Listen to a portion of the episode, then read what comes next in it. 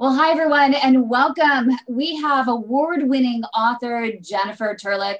Uh, she has written a book called How to Figure Out What to Do with Your Life. And can't we all use that, right? Um, World renowned Deepak Chopra calls the book an amazing and brilliant instruction manual on how to find purpose, build a career, and live a life of fulfillment. And that means a lot coming from Deepak Chopra. Perfect timing though for the release, Jennifer, as COVID 19 has changed so much for so many. Was there anything in the timing of it or just coincidence?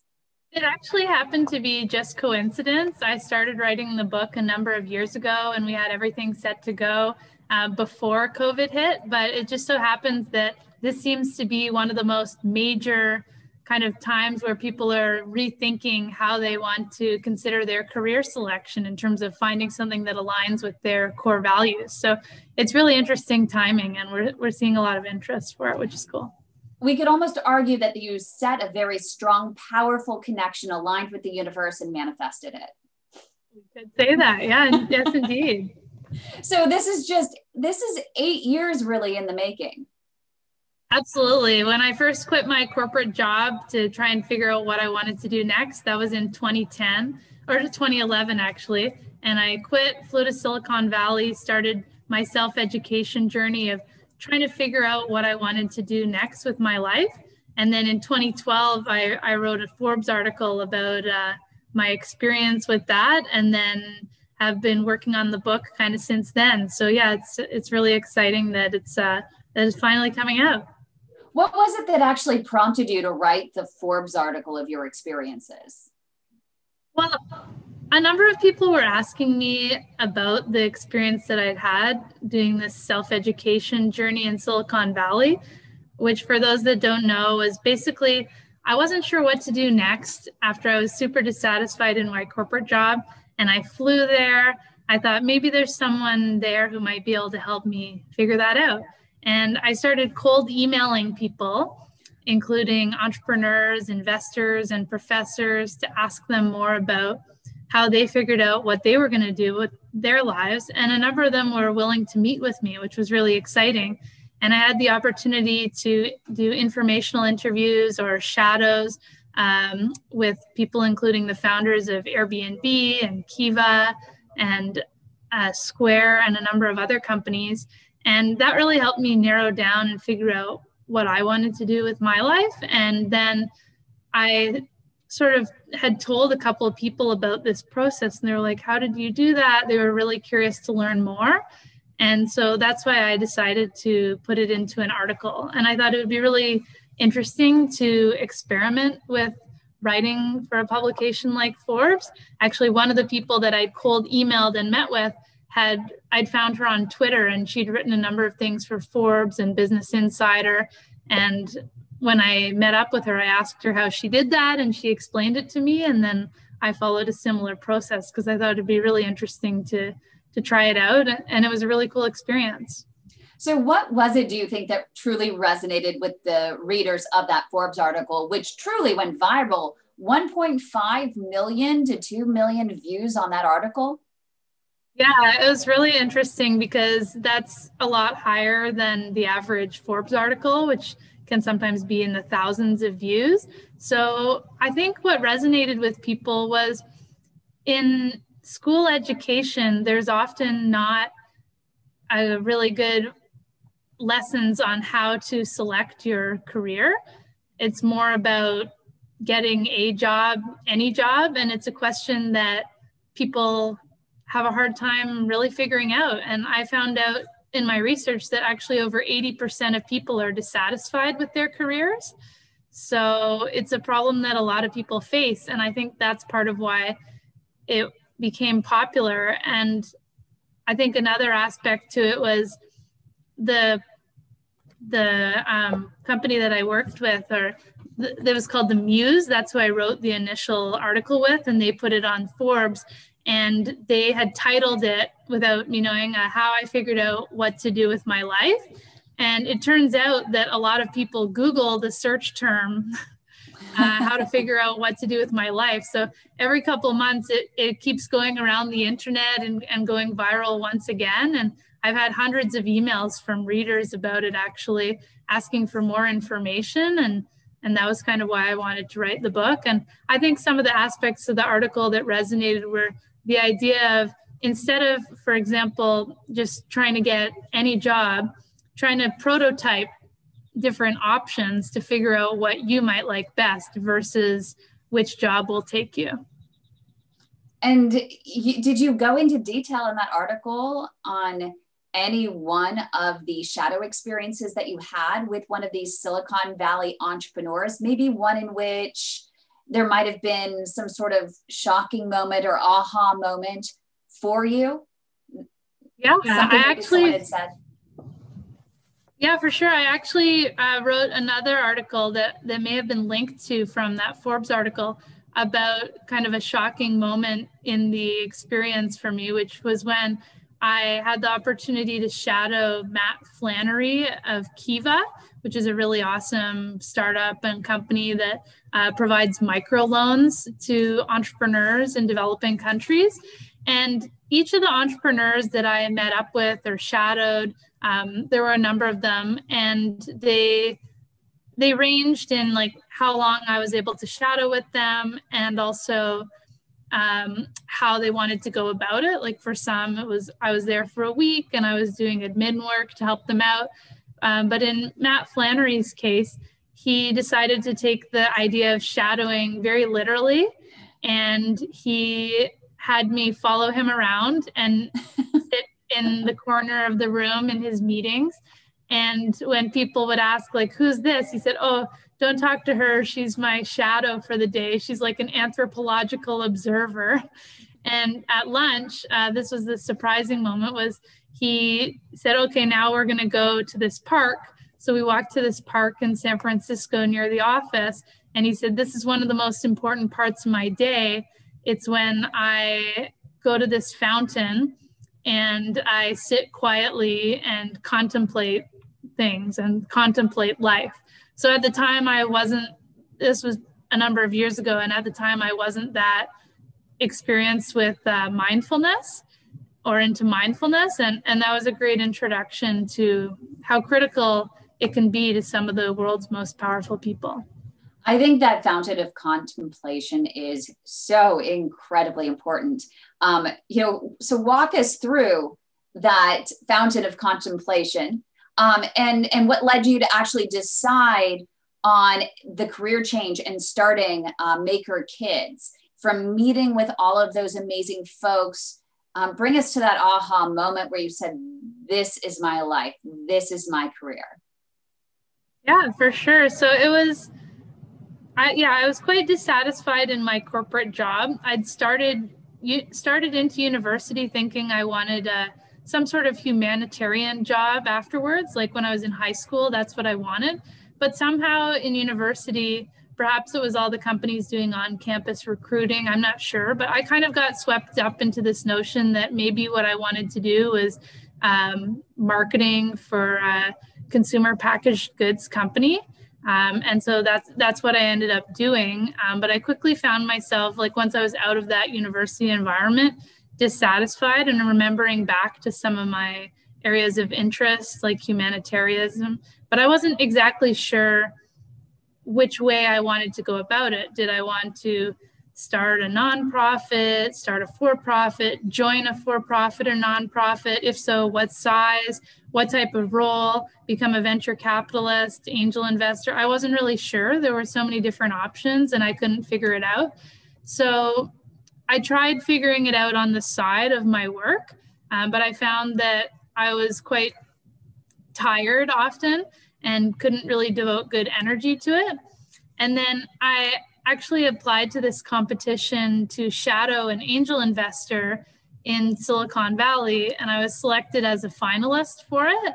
And he and his team said, okay, you can either do the interview in person or virtually. And then the shadow position, which was going to be two weeks, would start like a week later. And so at that point, I thought, and maybe this is crazy looking back, but maybe not. I thought, okay, well, if I get selected, I'm either going to have to um, like fly there. Well, I, I knew I wanted to do the interview in person. And I thought, if I want to do that, I'm going to have to like fly there, fly back, then fly there again. Uh, if I got it. And I, I thought, well, I've been wanting to quit anyway. People have been telling me Silicon Valley's so cool. Like I'd visited for a week and I thought it was amazing. So yeah, I just went for it and and quit. And I, I flew there with a one-way ticket. And then when I met with him, uh, I did not get the shadow position, but it, I still thought it was like a really cool environment and opportunity. And I sort of leveraged that like title, so to speak, of being a, a finalist for shadowing him to help secure some of these other shadow experiences while also sending out emails without that to sort of test the process and realizing that I could get um, or anyone could really get meetings with cool people without, you know, any sort of uh, background. It seems like people are really willing to share their knowledge. So I just started cold emailing anyone that I thought seemed interesting. And one of the first people who I met with was a fellow named John Krumboltz, who is a professor of career counseling at Stanford. And he teaches career counselors how to do career counseling. And when I met with him, I said, Hey, John, uh, I can't really figure out what to do with my life. You know, what, what should I do? And he told me he has a really cool background. He's done so many different careers, like at least I think 20, everything from postman to professor. And he said, Well, you should try and figure out like what are the key options that you're interested in and then try and prototype them. Like figure out how you can try them out in small ways. So instead of just thinking oh maybe i'm interested in law school and then spending six years devoted to becoming a lawyer and then realizing on your first day that you may not like it he suggested you know if someone was interested in being a lawyer they could try and find a lawyer that they could do an informational interview with or spend a day shadowing with so he advised me to try and identify my top options and then figure out ways to prototype them. So then I started emailing people in the areas that I was interested, which were, uh, like I mentioned, join or start a for profit or a nonprofit. And I wasn't sure about what company size and whether I wanted to be a venture capitalist. So I just started emailing people within each of those categories and asking if I could meet with them and learn more from them. And so I ended up getting to meet with some really cool people, uh, like the founders of Airbnb and, and Square. And I also audited classes at Stanford with the permission of the instructors. Um, because at Stanford, they were teaching some really cool classes like on nutrition, happiness, mindfulness, which hadn't been taught at my university. And I also went to a number of uh, conferences and talks and volunteered at conferences and even lived in a co-housing uh, place with a number of Stanford students and alumni. So it was a very cohesive, all around learning experience. And then from all those experiences, I sort of narrowed down, okay, I think I want to try, you know, some time with a small nonprofit or a couple small nonprofits a couple big for profits and a small for profit. And then I arranged shadow experiences with those uh, types of companies by cold emailing folks. And I set up a little package that pitched why it would be beneficial for the company for me to spend some time shadowing there. Um, everything, you know, offering opportunities like doing admin work to an opportunity for folks to reflect on why they'd made their career choices. And then a number of companies said yes. So then I shadowed at, I think it was uh, five companies. So the Stanford Design School, as well as Causes, Kiva, one called uh, Dojo, and then I also, and a couple others. And then I also had those uh, meetings with the CEOs that I mentioned.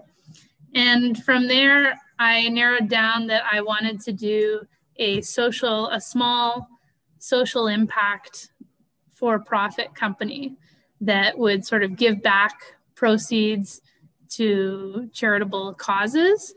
And but I still wasn't sure what kind. And amidst this, I got into two programs. The first was Startup Chile, which is a really cool program in Chile where they find and select foreign entrepreneurs to go live and work there on business ideas. So I started doing that and started prototyping various different business ideas. And then midway through that, I got into a program called Singularity University mm-hmm. based at NASA, where they teach about exponential technologies and how to apply them to areas like poverty and education. And during that program, they said, okay, so these are the sort of 10 global grand challenges that we're looking at or considering, including things like poverty, water, and education. And we invite you to choose which one or ones are most important to you. And I did a lot of reflecting on that. And I'd come across this quote from Nelson Mandela that said that um, education is the biggest weapon that you can use to transform the world.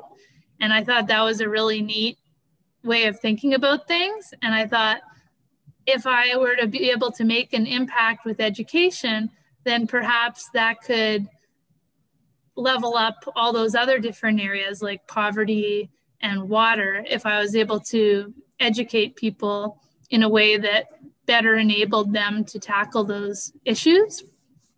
And I thought it would be really cool to have a program like Singularity, but for kids.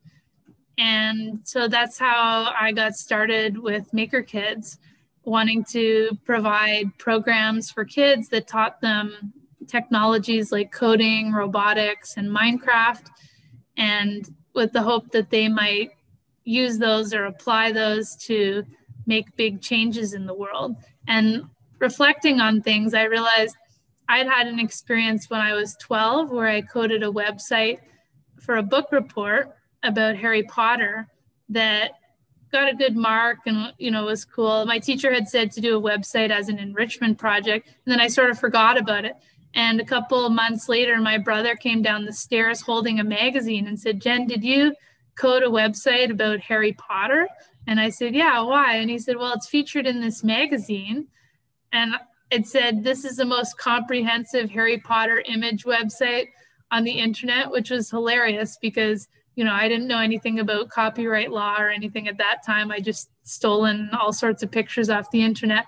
But anyway, it was a very empowering moment for me, and it made me realize I could do anything and that I could be a leader and make things other people could use. And it helped. It just helped me become more engaged with school and I thought it would be cool to provide an opportunity like that for more kids. And I also learned that folks like Steve Jobs and Bill Gates and the founders of Google all had pretty heavy exposure to technology through clubs or um, computers their parents had bought them as kids and that you know that they credited that as a key part of their success. So those were all reasons why i wanted to get started with maker kids and it was sort of it, it just sort of took off and and it's been really rewarding and exciting. And you know not not every day is rainbows of course. I think that's the case with any career but i find myself much happier and much more satisfied uh, than i was in my corporate career so i'm happy about that this obviously wasn't an overnight process how right. long did this take and not everyone you have to recognize not everyone has this kind of time right? Yeah. Especially if they have to, they're working paycheck to paycheck. But how long did it take? Absolutely. So I, I quit in mid 2011 and then I started doing my self education journey for a couple months then. And then in early 2012 was when I started prototyping different businesses with the funding and backing of that Startup Chile program. And I got started with Maker Kids in 2013. So I guess all in all, including a fair amount of you know paid entrepreneurial and consulting work over those over that time, it was about two years.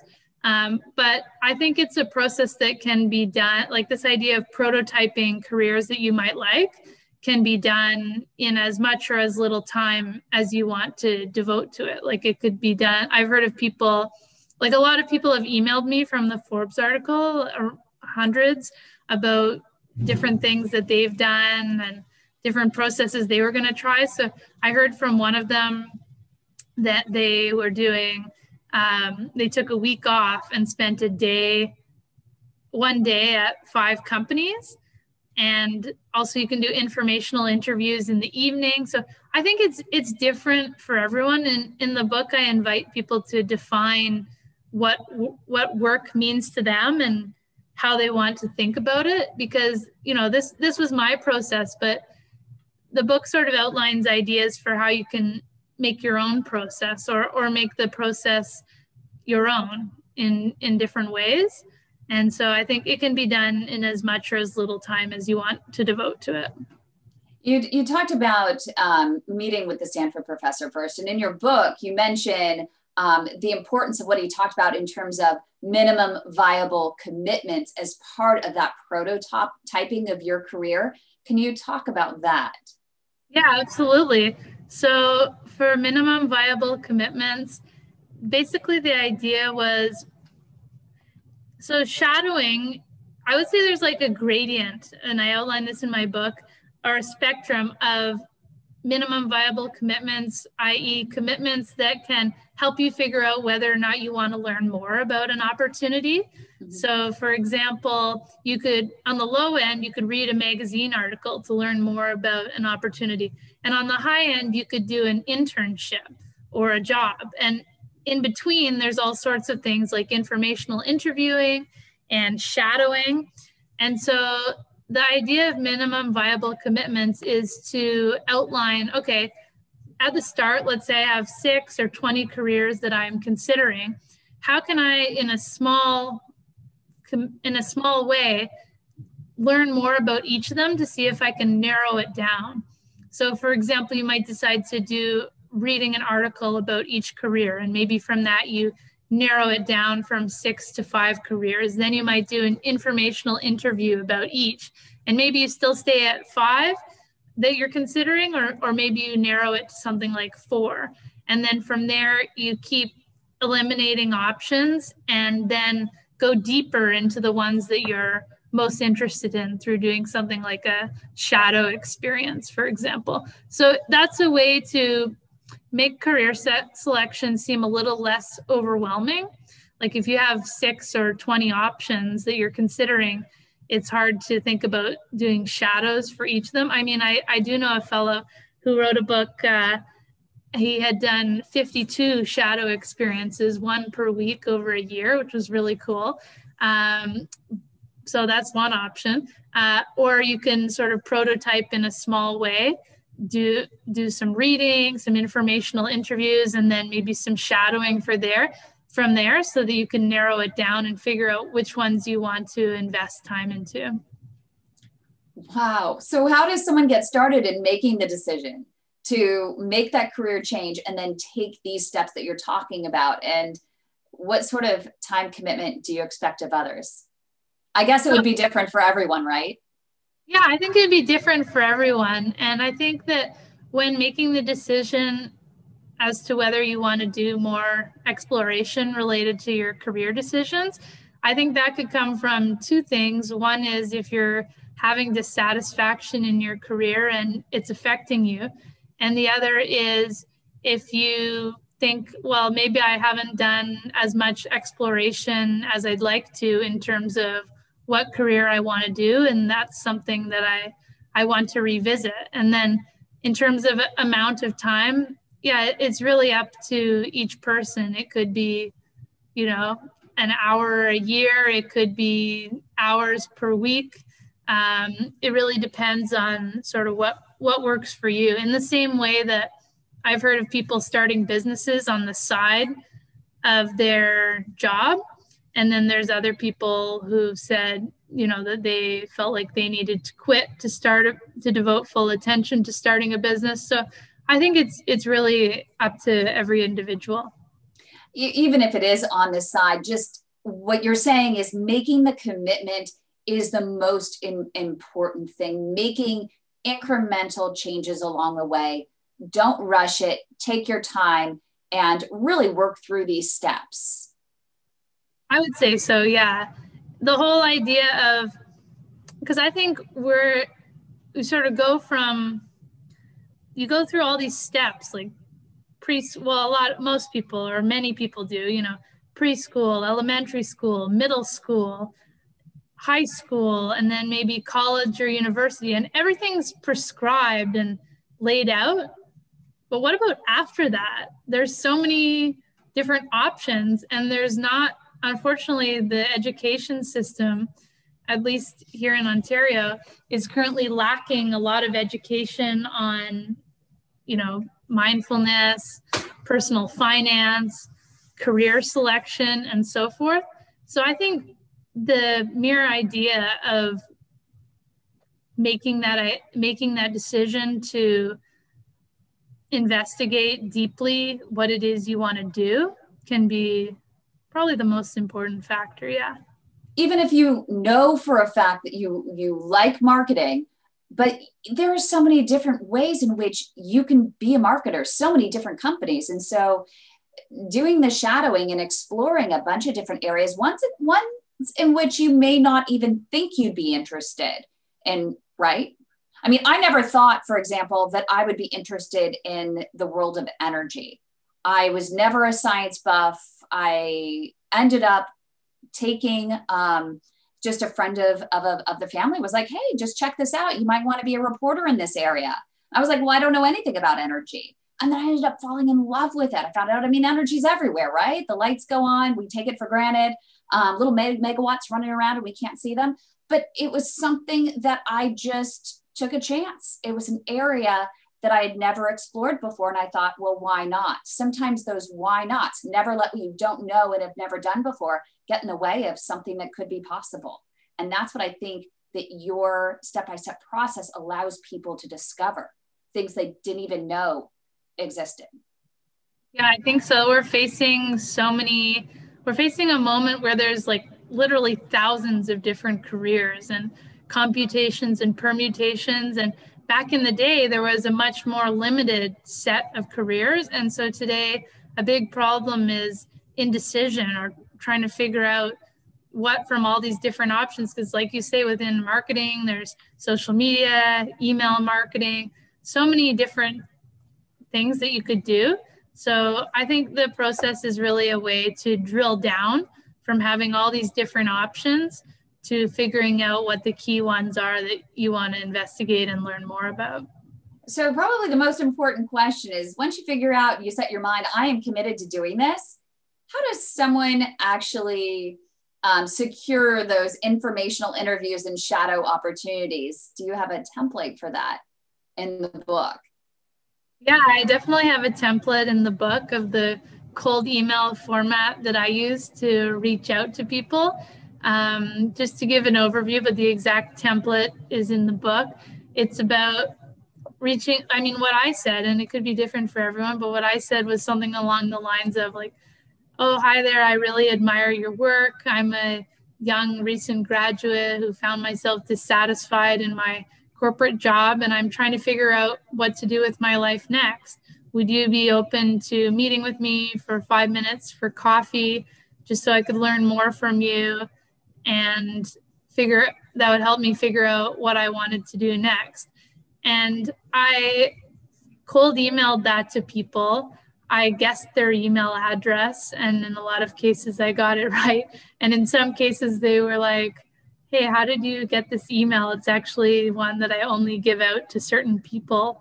Um, but there's there's kind of a formula for guessing it, and yeah, I was surprised and amazed that a number of them were willing to meet with me. I mean, on the surface, it sounds kind of crazy. Like, why would founders of companies be willing to meet with a recent grad um, who's trying to figure out what to do with their lives. But it turns out a lot of them told me that they don't get many emails like that.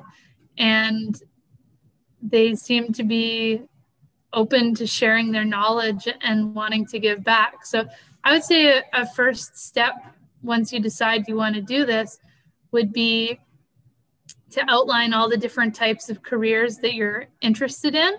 Um, and actually, even before that, I have a section in the book called Know Thyself, because in design thinking, which I apply a lot of principles from in the book, that one of the first steps is to get to know the user and to empathize with the user before designing a product for them. And so in this case, where you're going to be designing your career, it's great to get to know yourself as the user, so to speak, of the career before outlining your different options. So there's a number of different questions that you can ask yourself to try and figure out, like try and get to know yourself better. And it may sound kind of basic, like maybe you already feel like you know yourself, but have you thought about things like what your core values are or what your purpose and mission is? Um, oh, it looks like uh, we've lost Kim. Is is uh, our other folks uh, still with me? Am, am I still uh, am I still in this? Let's see. Here we go. We Got some chats. Okay, cool. I'm still here. So hopefully Kim will rejoin. um, okay, so where were we? Getting to know yourself as the user. Um, and Kim, you're back. Hello. Excellent. Uh, okay, perfect. So I was just saying, yeah, it's really good to get to know yourself as the user through asking yourself deep questions, doing things like meditation, digital detoxes, um, identifying like journaling and identifying some of your key core values. And then from there, once you have a better idea of yourself and you can go on to identify more about what you're looking for in terms of, you know, how big of a company, what kind of culture you want, what sort of location you're looking for. And from there can go on to identify some of your top choices for careers and then figure out ways to prototype them and then narrow down uh, which options you want to learn more about. So I, I would imagine though that it, you got to really have a real reason when you are going to each one of them to ask them about shadowing, right? You can't just say, well, I, w- I want to shadow you. You have to have some sort of legitimate reason, right? In order to one, message them. And then two, you know, once you go in and you're shadowing them, what do you do? If you don't have that real legitimate reason and intent and your questions ready to go and your purpose ready to go it's not going to go well for you. Yeah i think it's really good to have a reason that you want to shadow someone to the best extent that you can. Like it, it may not be the case that you have all of that together just yet but you can have a certain amount of it together and then you can go into it i talk about in the book about how to go into a shadow experience in a prepared way or go into an informational interview being very prepared so that you can get out of it what you want.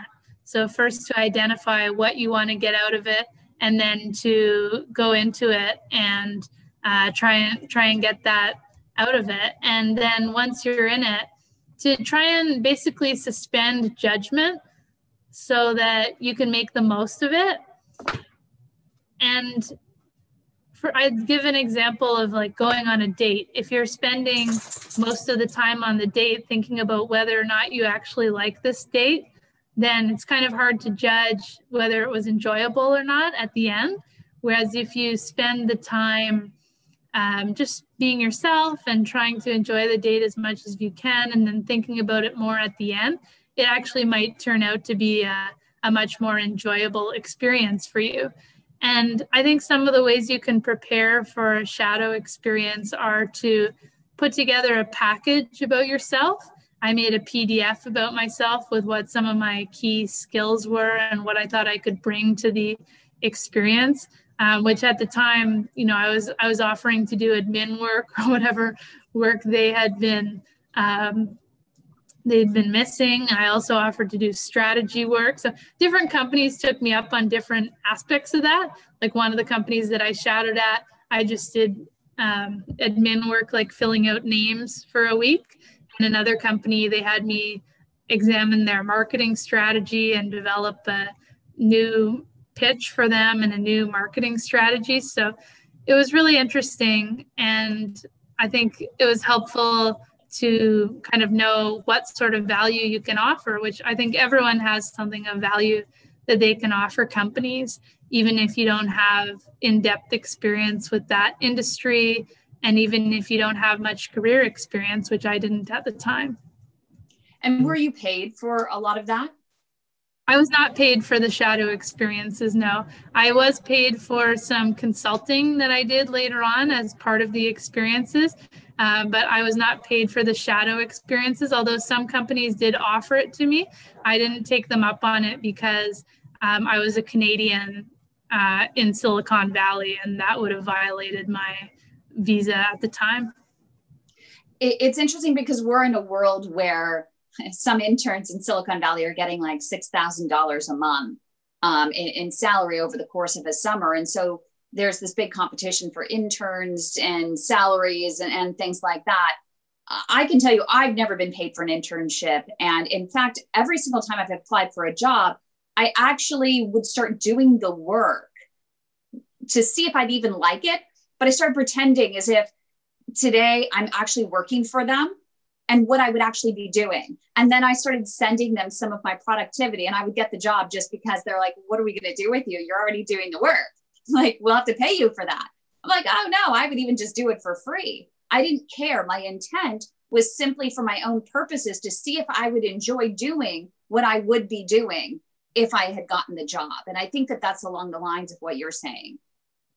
Absolutely. I think the companies resonated with it when I was sending them, you know, not just a resume, no cover letter, which I think I mean now now I'm in the position of hiring folks and sometimes I get just a resume and maybe it even has the wrong objective or company name that it's addressed to.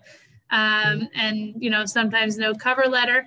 And so i think they appreciate it and i certainly appreciate when someone takes the opportunity to craft like a video or a PDF or a portfolio or something that is targeted at that company. And I think that leads to a lot higher likelihood of them being hired. At least in my case, that's what I love to see from job applicants. If they make a custom video or a sample project, um, they move way up the list. And I think for someone to be willing to do that, that they have likely gone through sort of a culling down process to try and figure out what their top options are that they're considering because it would take a lot of time and effort to do something like that for every company that you were applying to. So, yeah, I, I outline in, in the book how to craft a, a pitch that can help you secure these shadow experiences. So, someone picks up your book. How do they use your book? So, they can use it. Um, I actually have it here for those that haven't seen it, although I guess it's in my background too. Um, there's a lot of key steps, like it takes you through all the steps of the process that I went through and, and that I built, which looking back on the process, I realized you know, as Steve Jobs said, you can only connect the dots going backward. The process embeds a lot of principles from quantified self, lean methodology, and design thinking. And it's a step by step process on how to go from not being sure what you want to do to being a lot more sure and then knowing how to make yourself the best applicant or the best to be in the best position to achieve what it is that you want. And there's a lot of different exercises that I encourage readers to do that you can fill in either in the book or create your own version of them um, so that you can identify things like your core values, rate your different shadow experiences to help you really remember and understand how much you like them to help make your decisions going forward. And yeah, I hope that I, I had a number of test readers and they gave some really good feedback on it. So my goal in, in writing the book is to try and help move the needle on career dissatisfaction because I feel like if 80% of people are dissatisfied with their careers, then that sort of creates a bottleneck in terms of like if you're dissatisfied, sometimes you can't produce the same amount or the quality of work that you might be able to if you were satisfied. So, and there's so many problems in the world that I'm hoping to make a small dent in helping more people find career satisfaction such that they can contribute more to the world and to solving some of the greatest challenges that are facing us.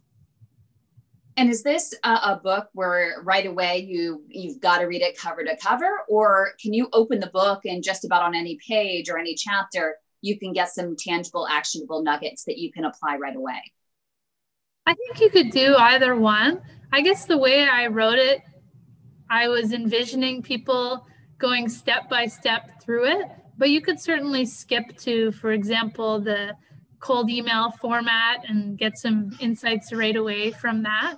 So it could be read either way. I know personally for me, how I like to read books is skip to the key points or the key chapters that I can't wait to learn more about, and then sometimes go back and read the whole thing cover to covers.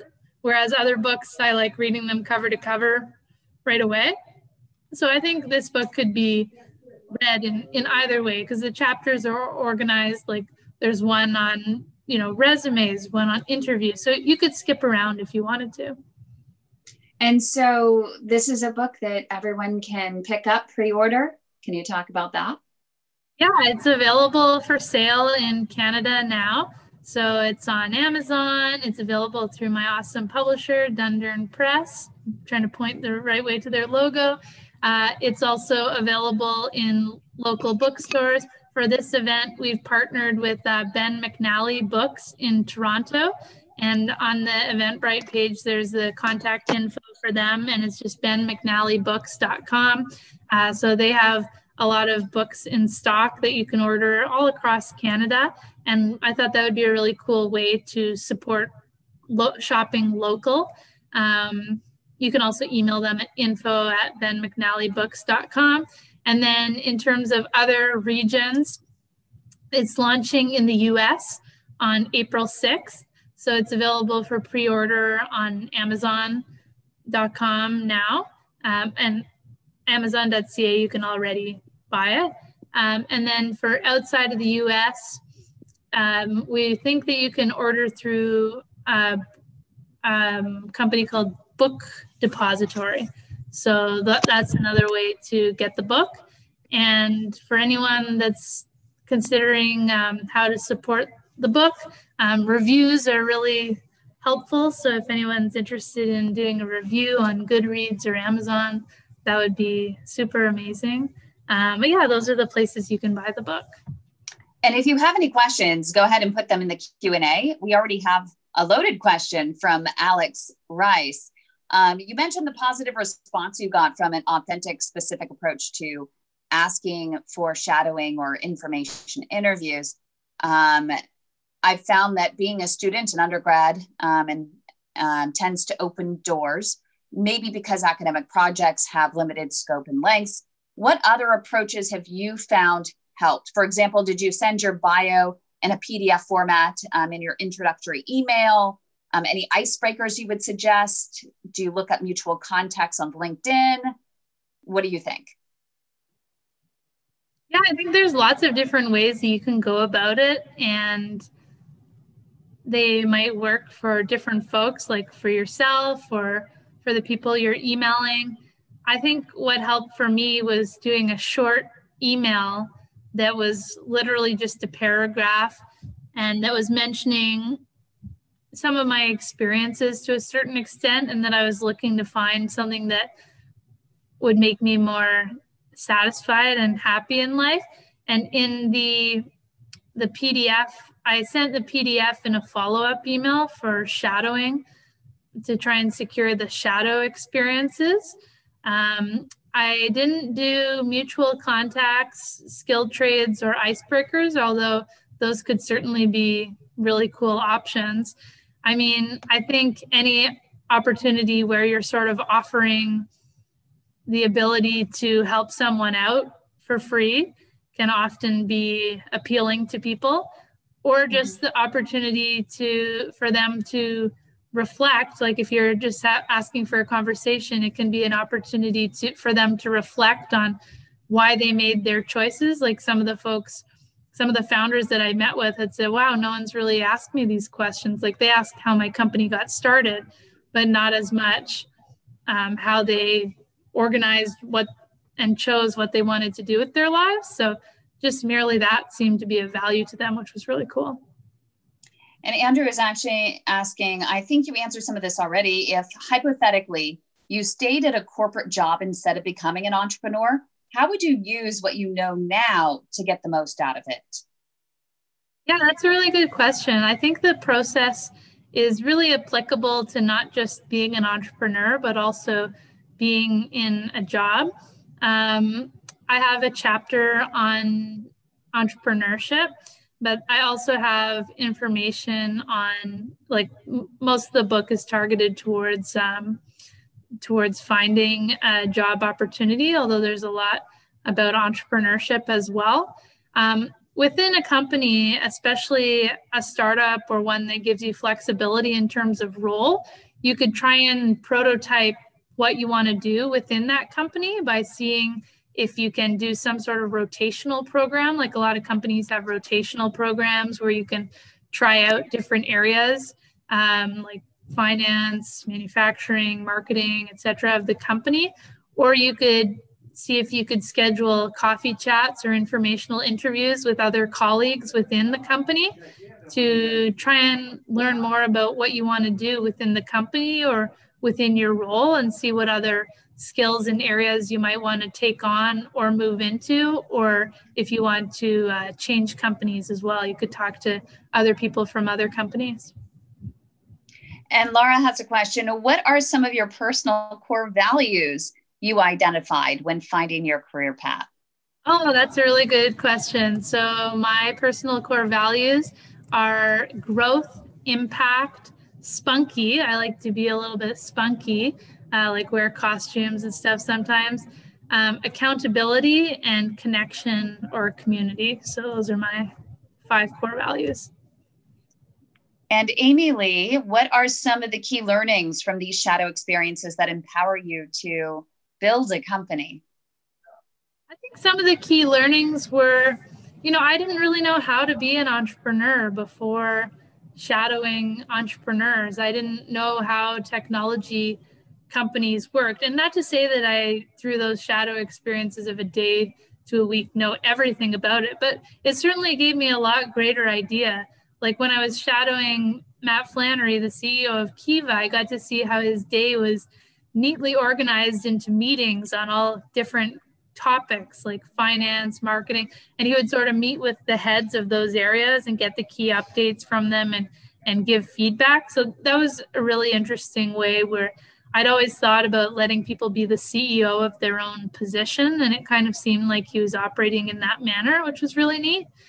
And then I got to see how the culture of different companies like Causes was organized with, uh, you know, different teams that they had, and also got to see in depth at the Stanford Design School. Um, they actually had me do screen printing for them, which was really fun. And I was like, wow, I didn't know that screen printing could be part of a daily task of working at a university. Like that's pretty fun. I mean, it was a one off project, but those were some of the key things that I learned. And I was also at, oh yeah, Shoka, which was really neat, and a smaller startup at the time called Dojo. So I got to see how small companies operated as well. And Amy also wants to know is it on Audible yet, or will it be on Audible? Uh, it's not on Audible yet, and not sure if it will be or not, but hopefully, fingers crossed. I mean, I guess it's partially dependent. I think on- it's a good point because I think that you have so many stories to tell. I think that you could um, create, you know, a certain aspect of it um, and tell stories to to drive home key points, and then they can go home and read uh, and apply what they learned from you. That's true. It would be great. I would I would love to do an audiobook. So stay tuned in case that becomes a possibility. And Adam is asking, at what point do you seriously consider leaving your job in favor of a new path? At what point did I, or does one? I'm does just trying one. to find this. Oh, okay. Um, at what point would you cons- seriously consider it? I mean, I guess having the key resources in place, like financial resources that you need to live, for kind of a, a basic part of that question. And it's, that, that answer is different for everyone in terms of how much they would want to have saved and what their what their ongoing expenses are. Um, and I would also say too, um, having an having an idea of what you want to do next, whether that is to figure out what you want to do next and spend time doing that, or whether you have an opportunity already identified that you want to get started with. So I think the answer would be different for everyone.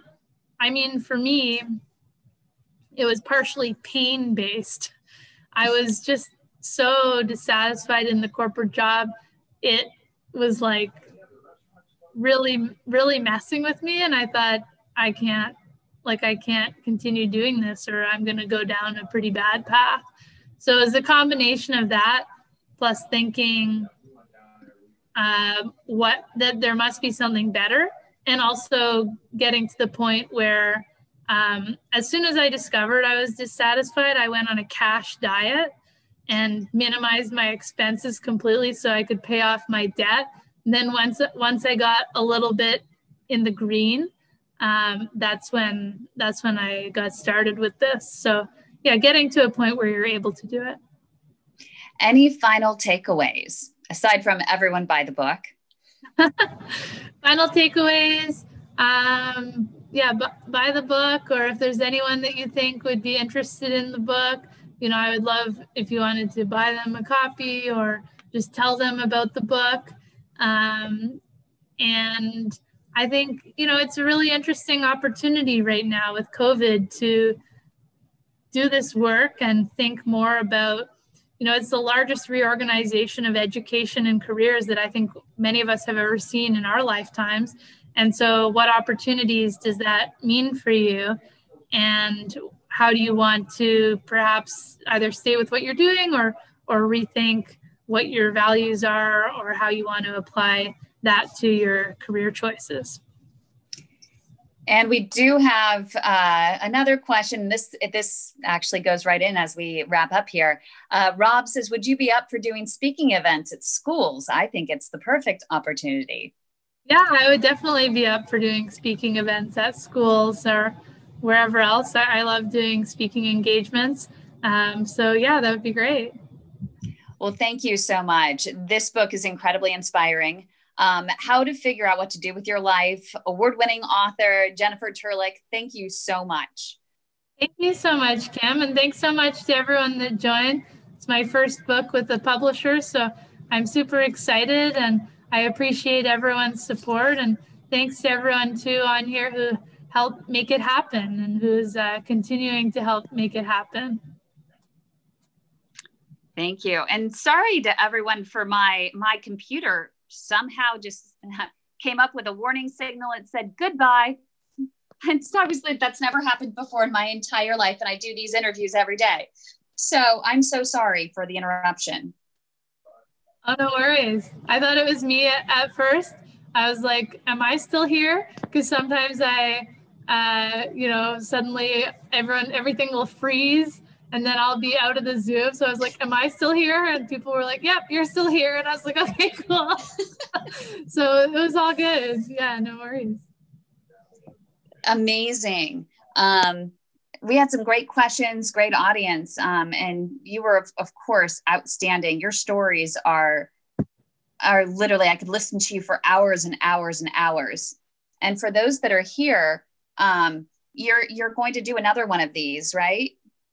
Yeah, I think on April 6th, probably or around then, we'll probably do another one for the book launch or for the book launch in the US.